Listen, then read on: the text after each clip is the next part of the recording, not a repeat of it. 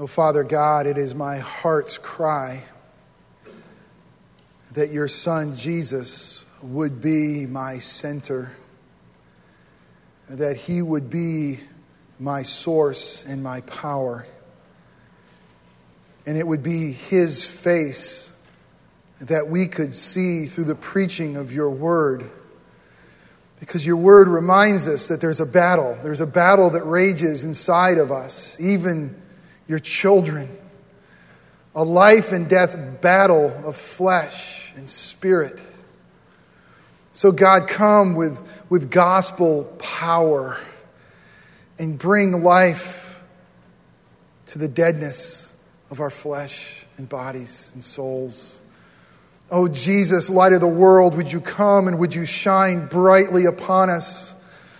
Would you open up our minds to help us understand who you are and who you've called us to be? Oh, God, would you give us ears to hear?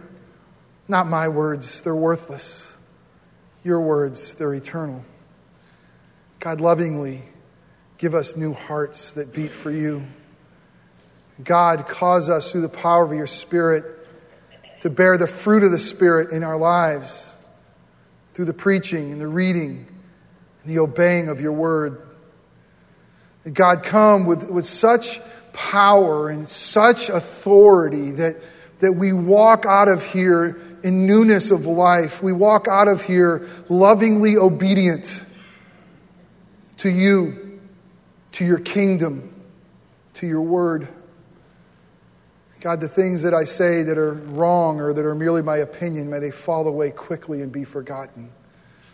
But the things that are said that contain the good news of Jesus, use those things to make us more like Jesus.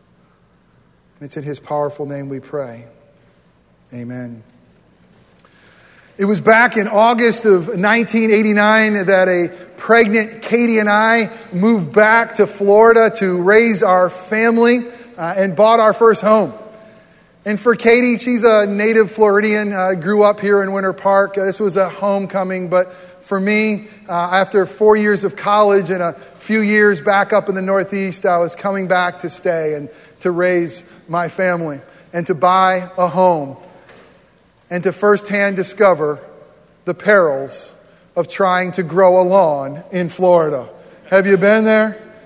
I mean, unbelievable. A house we bought, a great house, a great, amazing first house that God provided us. Uh, uh, right off the bat, I knew I was in some trouble because they said I didn't have a, a sprinkler system. Uh, and they said that that green stuff that uh, occupied our yard, that what was grass was called bahia, but clearly the weeds had won and had most of the lawn in complete control.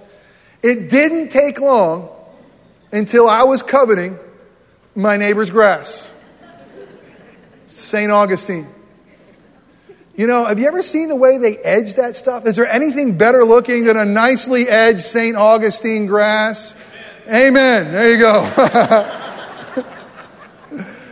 and before you knew it, I was coveting. But I tell you what, is there a bigger misnomer than calling it St. Augustine? Is there anything saintly about that stuff? I'm telling you, it's evil. It's evil stuff. But here's what we did. You know, I wanted to uh, kind of uh, have that, that green, lush carpet of St. Augustine, so we saved our pennies, saved our pennies to the day that we could go ahead and, and get ourselves a real lawn. And here's where I started really going awry. I thought, I'm going to save a little money, and I'm going to do as much myself as possible. Now, those of you who know me know that I'm absolutely pathetic around the house, can't hardly do a thing, certainly don't have a green thumb. But when it comes to killing things, I thought I might be able to start there. I'd already pretty much killed the grass that was there, so it was pretty easy spraying stuff on it to kill it. And then one weekend, I, I rented a tiller. That weekend was about three years. I'm telling you, it was a long weekend to, to till. And I t- promise you, I was on a hill uh, to till what was dead there, the, the grass that remained that was dead, and the weeds, and to dig it all up. Uh, to be able to get rid of it all. We had to, to get rid of all of it because we want to make sure that all that bad stuff will never grow back again. And then what do you got to do? You got to put a sprinkler system in, right? So you rip all out, you kill it all, you, you, uh, you kill yourself getting it out, and then you have to uh, put in a sprinkler system. Now, now, those of you are wondering, now, Jeff, you didn't put it in. No, I didn't. All right, that's where any, any gifts, any, you know, ripping things out, yes. Anything that connects, no. Um, and after that, laying down the sod. I thought that that evil weekend would be the end of hard work. But oh, how I was wrong. St. Augustine Grass is it not something that you continually have to battle with? Is it not true? What grows naturally in your yard? Is it not weeds? What grows naturally? You don't have to do anything.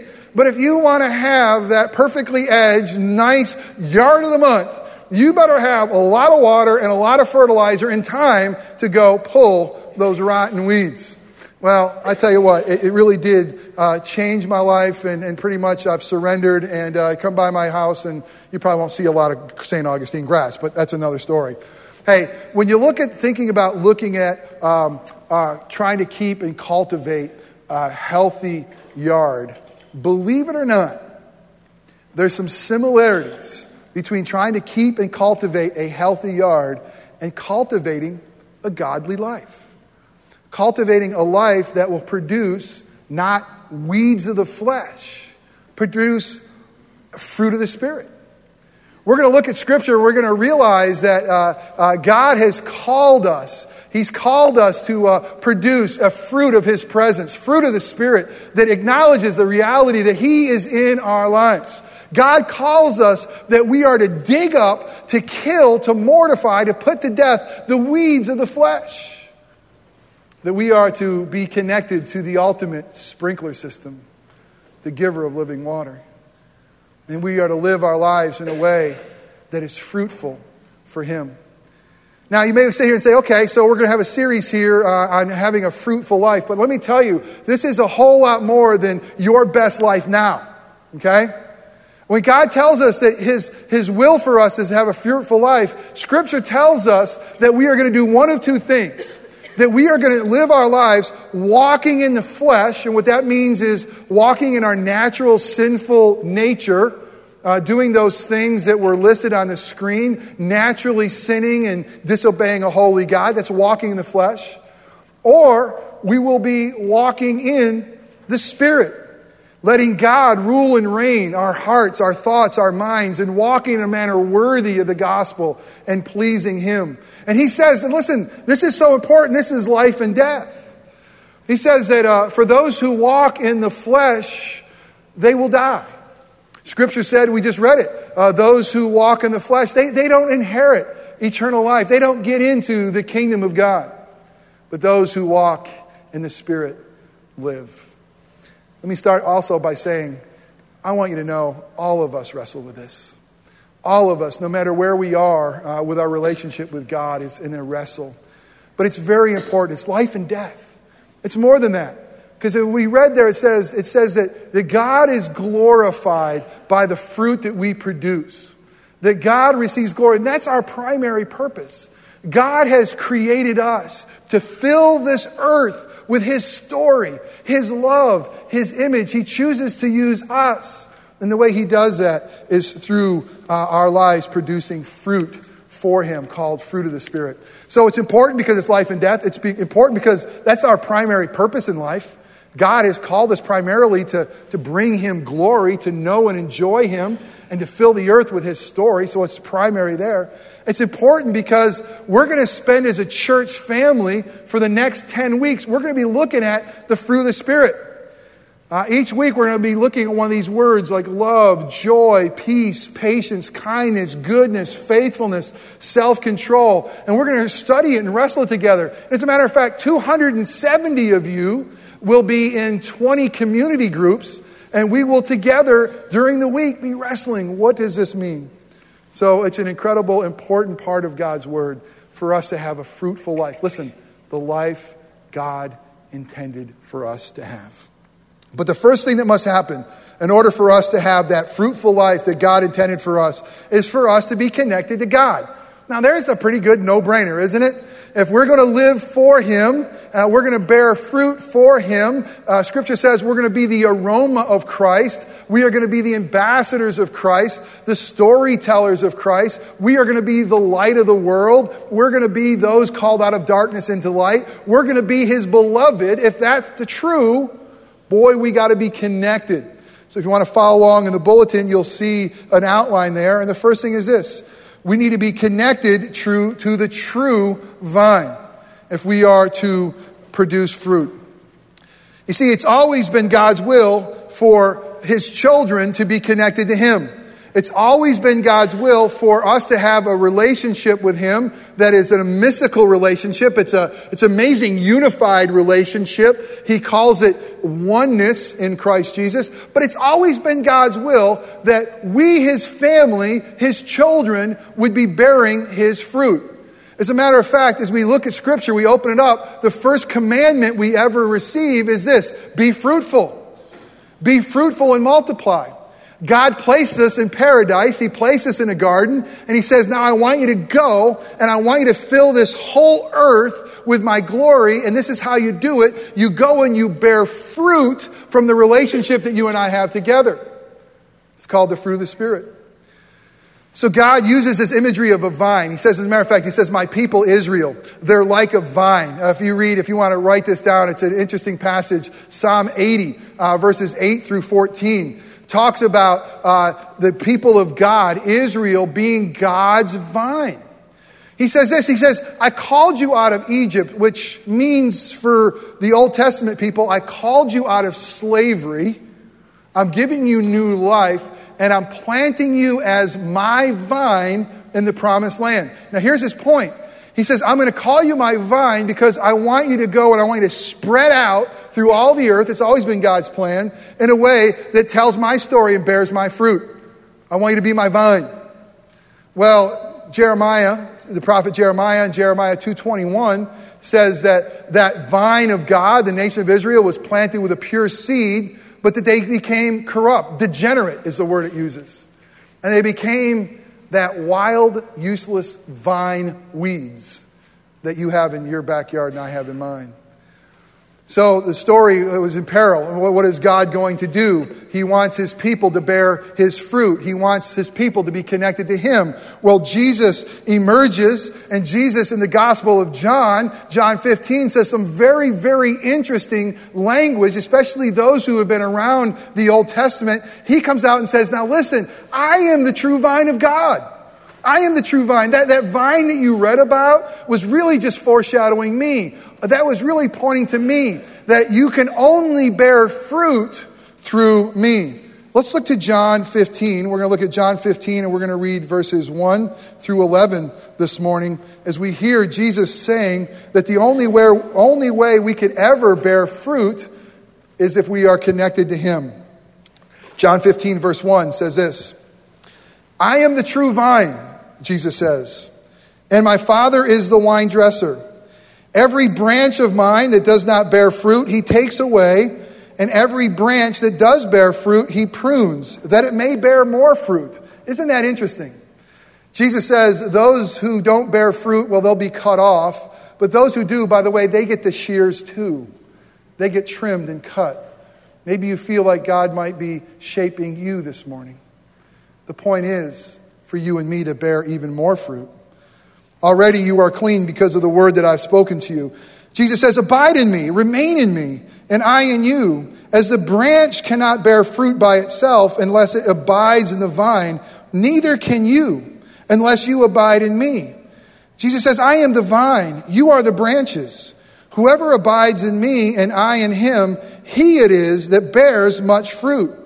For apart from me, you can do nothing. What an amazing contrast. I mean, Jesus is saying we have to be united to Him by God's grace through faith and, and remain in Him. And as we do, we get to produce much fruit.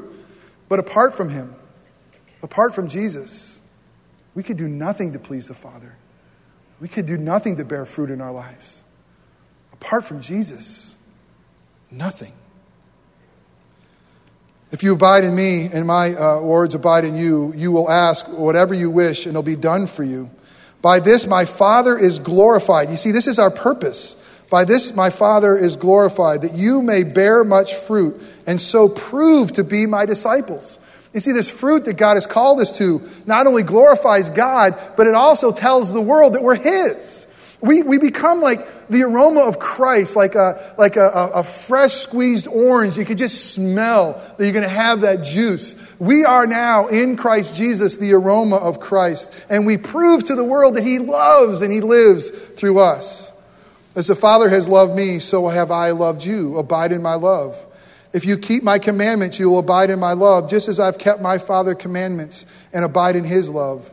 These things I've spoken to you, that you uh, that my joy may be in you, and that your joy may be full. Amazingly, God says the only way for you to have a fruitful life, the only way to you experience love. Did you hear what he just said? The only way for you to know joy and joy complete is if we abide, we remain in Christ Jesus. What does that mean? It means that we, we have a relationship with Him. We see Jesus for who He really is. He is the Son of God. He is the Savior of sinners. We come to Him. We kneel before Him. We ask Him into our lives. We say, God, come and, and be my center. Come and be my power. Come and, and be my identity. Be my reality. Come. Let me remain in you. Let me find my life in you. And I will truly live. That was it means to abide in Jesus. And as we abide in Jesus, as we draw near to Him through His Word, we draw near to Him through fellowship, we bear fruit. We, we, we become His storytellers, and others can see Jesus in our lives. Apart from Him, it says, we can do nothing. Nothing in God's eyes. We see the reality is this we're going to talk about cultivating the fruit of the Spirit. We're going to spend a lot of time borrowing down on each word love, joy, peace, patience over the next several weeks. But we have to begin with the reality that it's all futile. It's, it's, it's, it's, it's a useless exercise unless we are connected to Jesus by God's grace through faith, unless we are connected and we are living our life on the vine the vine of Jesus Christ. We have been grafted in. By God's grace through faith, we have come to believe that He is our Savior. He has brought us into His family. He's called us out of darkness into His marvelous life. He has set an eternal love on us. And once we are there in His, then we can live and walk with Him. Listen, He has cleaned us up and He has saved us so that we can walk with Him. It's always been God's desire for man and God to walk together. And Scripture will continue to say us, walk in Christ, be imitators of Christ, and bear my fruit. Let me ask you this question this morning Are you connected to the true vine? Are you connected to the true vine? It's, it doesn't happen because of religion, and it doesn't happen because of church membership. It doesn't happen because of baptism. Those are important things.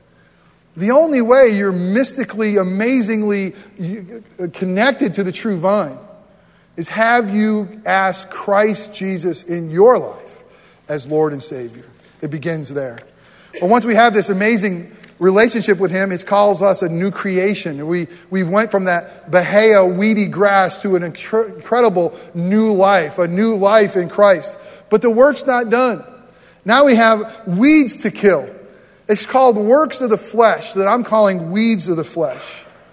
Ten years ago today, our country was reminded of the horror of death and the deeds of evil. We saw, we saw the face of evil in a whole new way, didn't we?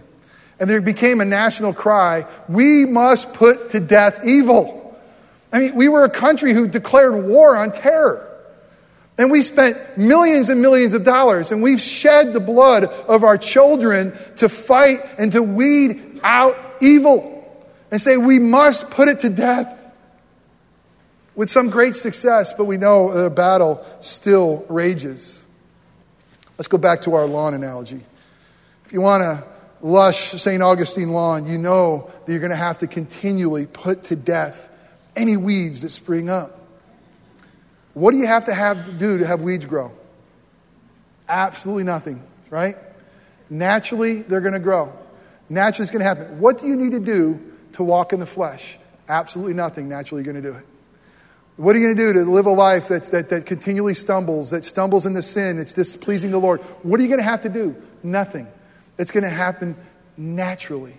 So there has to be something done to fight that. And Scripture says we are going to have to battle, battle, and pull, put to death our sinful nature amazing language that Scripture uses. Scripture doesn't say, hey, when it comes to these things of the flesh, be careful about them. It doesn't say, hey, you may want to put a little fertilizer on them. It may want to say you need to spend some time with it. He says this when it comes to the weeds of the flesh, put them to death, kill them, pull them out, yank them out of your life. Listen to Colossians 3 5. Put to death, therefore, whatever is earthly or fleshly in you Similar lists sexual immorality, impurity, passion, evil desires, covetousness, which is idolatry. Put it to death. Romans 18, 8 13 says this For if you live according to the flesh, you'll die. But if by the Spirit you put to death the deeds of the body, you will live. Scripture says, put it to death. Well, how do we, how do we put to death the deeds of the flesh that comes so naturally? How do we do it? Well, Romans 8 13 has the answer. It says this But put on the Lord Jesus Christ and make no provision for the flesh to gratify its desires. So there's two things that are going to have to come out of this. Two things. One is this make no provisions for the flesh. Whatever that was on that list that you struggled with is sexual immorality, impurity, uh, envy, covetousness, uh, any immorality, whatever on that list that you struggle with, because we're all struggling. Here's what it's saying. Don't let there be anything that will, you will provide for that, to gratify that. Don't feed it at all. Let's make it more practical. If you struggle with materialism, don't go into a store loaded up with credit cards. If you struggle with alcoholism, you shouldn't have alcohol in your refrigerator or find yourself in bars. If you struggle with pornography, you should have Covenant Eyes or some program that someone's helping you monitor or get the internet out of your house. I mean, maybe there might be some relationships you have to break off. There maybe there's lifestyle things you have to change. God's word is very clear. Make no provision for the flesh. None. Kill it. Get rid of it. Listen, naturally we're going to go that way. Naturally we're going to go right toward evil. And God loves us so much, He knows that that will never give us life. That will never satisfy. Because God so loves us, He says, kill it. Because it's a false God. It's going to rob you of life in the end. But listen, don't even give it a moment. Don't, don't, no provision, nothing. This is radical. This is tough. But I, I, think the reality is, is we live our lives and say, well, Jesus loves me. This I know. The Bible tells me so. He knows I'm in a struggle. It's okay. He knows that I'm struggling over here. Yes, he'll never stop loving you. But his word says, make no provision for the flesh. Tear it out. Jesus says, if your eye causes you to stumble, get rid of it. Taking God's word seriously, can we bear his fruit? But it's more than just ripping out the weeds. I mean, my, my neighbors would think I'm the biggest idiot. I would confirm that I'm the biggest idiot if the first thing I did was kill the grass, rip it all out, put in a sprinkler system, and don't put anything down. Right? We got to put, put, put on the St. Augustine, put on. And what Scripture says this is that we need to put on Christ Jesus. We need to put on Jesus and make sure that we are walking with Him, making sure that we are led by Him, we're living for Him. What does it mean to put on Jesus? It basically is saying, Jesus, you really are my center. Jesus, really, you are my hope. Jesus, you really are my life. I'm going to put you on. I'm going to, I'm going to put off the old. Please help me. I'm going to put on what Christ Jesus has done. You know what that includes? Listen, that includes when you put on Jesus, you put on His righteousness. You just, you just, remember the blood that was shed that just washed you and washed me. You, put on the righteousness of God, and you, we can stand before holy God, beloved, with great joy. What, a, what an amazing privilege it is. Put on Christ, walk with Him, be in His Word, walk with His Holy Spirit. I kind of think about this. If uh, you really want to get into shape, there probably should be two things you should do. You should not only diet, you should exercise, right? I mean, you probably change the way you eat if you're going to get serious about health. And, and some of you are there, and some of us have a long way to go. But um, you want to change your diet, and you also want to exercise. A lot of ways to get healthy, we need both components. That's what Scripture's telling us. You got to do this. You got to change your diet, put to death the weeds, put to death those things that are going to kill you in the long run, and put on and exercise, put on health, and walk with Christ Jesus. What weeds of the flesh do you need to pull out and put to death? Let me encourage you, go back to that list. I mean, it's just it's a partial list of the deeds of the flesh. What are you making provisions for? And lastly, being fertilized and watered by the Spirit. If you have St. Augustine grass, you better be watering it. Is it not true? You better be fertilizing it. Well, the fruit of the Spirit, well, that kind of needs the same. Uh, we need to be continually watered uh, with a relationship with Christ. We need to be completely fertilized uh, in worship together, in community group, hearing God's word, being in God's word, walking with Him. Listen to what, listen to what the scripture says. In verse 16, it says this we're to walk by the Spirit. That's our conduct. Verse 18, it says we're to be led by the Spirit. That's conformity to His will. God, I'm going to follow after you. In verse 25, it says we're going to live by the Spirit. We're going to have this amazing unity with you. Why? Why? So that we can bear fruit and tell His story. I love growing up where I did in upstate New York because, uh, especially where my folks have a cottage, it's all farms and a beautiful farmland. But do you know anybody who works harder than farmers? I mean, I mean, farmers uh, they got to get up early. They're usually uh, out late. I mean, they're they're they're like dirt under their nails. They're hardworking folks usually. But do you know that the hardest working farmer can never produce a healthy crop on his own, ever. The hardest working farmer doing all the right things, using all the right tools at all the right time, can never do it on his own. Who does he have to wait on and rely on? God. I mean, it's amazing. It's God who makes that seed die and come to life. It's God who raises up a crop. It's God who causes things to bear fruit. And that's the truth with you and me, too. You see, this fruit of the Spirit is not going to be Orangewood, listen up, we got to buck up and try a little harder here. We got to make sure that we're living a life that God is pleased with. And there's part of it where it is our job to do those things and to put to death the flesh and to live by God's grace. But here's the beautiful thing what God requires, God provides. What God requires, God provides. And God is with us, and He will help us, and He will cause us to be fruitful. Listen to what Paul says in Philippians 2 12 and 13. Therefore, work out your own salvation with fear and trembling. For it is God who works in you, both to will and to work for his good pleasure. Did you hear that paradox? He says this again work out your own salvation with fear and trembling. He's basically saying, okay, you're connected to the vine, you have new life in Christ. Now, with, with great energy, work that salvation out. Pull out the weeds. Put no provisions to the flesh. Make sure you're doing everything you can to bear fruit for Jesus. That is your job. But what does God say? It is God who will work His will in us to His good pleasure. Isn't that great news? That He's going to say, I'm going to cause you to bear fruit. I'm going to tell my story for you. I want your life to be so fruitful, people want to know and love me. What an amazing God. Work out your salvation pulling out the weeds of the flesh, walking by the Spirit, producing godly fruit. How is it with you? Are you producing fruit for God or walking in the flesh?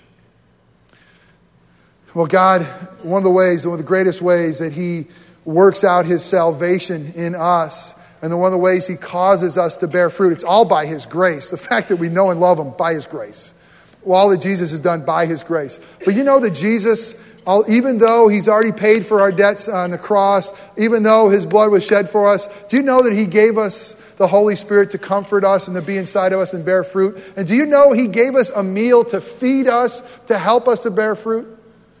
He said, This is a meal that I'm going to use in a, in a mystical way in a mystical way that's going to empower you. It's going to feed you to go and bear fruit. And I want you to do this and remember me. And I want you to do this, and I'm going to be with you.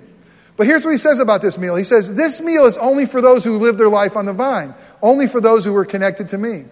Don't do this meal in a hypocritical way. So if you're here today and your life isn't really on the vine, you're not really connected to Jesus by God's grace through faith, please don't partake of a meal that says you have. Scripture says it's dangerous to do so. So, more importantly, take Jesus. Are you here today? By His grace, are you connected to the true vine? Do you know the Father's love through Christ? There's a meal for you. He wants to feed you today. But there's another thing we got to do. He says that we're to examine ourselves when we take this meal. He says that we shouldn't have any of these weeds of the flesh, works of the flesh that are so evident in our life that we're just practicing them and there's, there's no hint of remorse and there's, we really aren't even asking for forgiveness anymore. He says we can't come to this meal until we've kind of examined our hearts and we've said, God, would you help me pull out the weeds of the flesh? I know you love me and I know you'll forgive me. I know you'll be merciful for me, but God, I confess. So before you come, if you are connected to the vine, take a few moments and examine your heart. Do you need to do business with Jesus? He is more eager to forgive than any of us could be as eager to confess. But pull out those weeds before you come to this table. And then come and feed on Christ. Let us pray together. Father God, we thank you for the amazing privilege that our lives can be connected to Jesus. And we can live our lives on the vine, the true vine of Christ. Because, God, it's always been your desire, always been your will for us that we would bear your fruit. So, Father, we ask that the Holy Spirit would come with power, and that for those in this room that, that maybe thought they were connected to Jesus through religion or another way, God, that today would be the day that they would embrace Jesus as their Lord and Savior and be connected to the vine and given new life. But God, for the rest of us that are yours, God, I pray that you would feed us through the power of your Holy Spirit, through the broken bread and this, this wine, in a way that strengthens us, reminds us that we're yours, and that feeds us. God, I pray for each one of us that we would examine our hearts, even now. That God, you'd help us pull out the weeds, the weeds of the flesh we all have. Thank you for being so loving that you love us in the midst of all this. Thank you for feeding us. Come, make us fruitful for you, we pray in Christ's name. Amen. I'm going to ask uh, the pastors, uh, Doug Fleming is going to join me and Joe Creech and a couple of our elders. Let me give you a couple of words of instruction.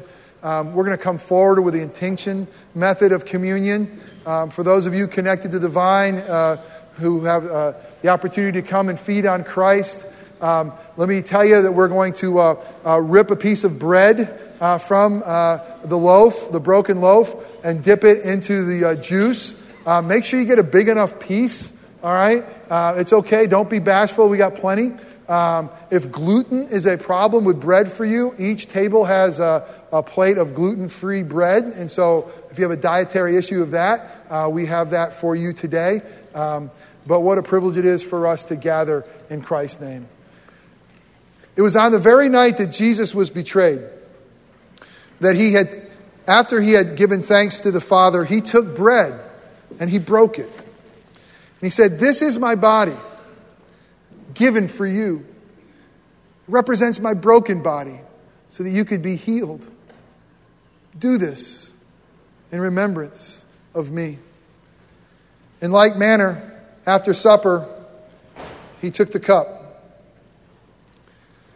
He said, This cup is the new covenant in my blood. It's shed for the forgiveness of sin for many, well, for all of my children. I want you to do this also in like manner in remembrance of me. Remember, your sins have been forgiven. You've been washed. Now come as a part of the vine and bear fruit for me. Let us pray.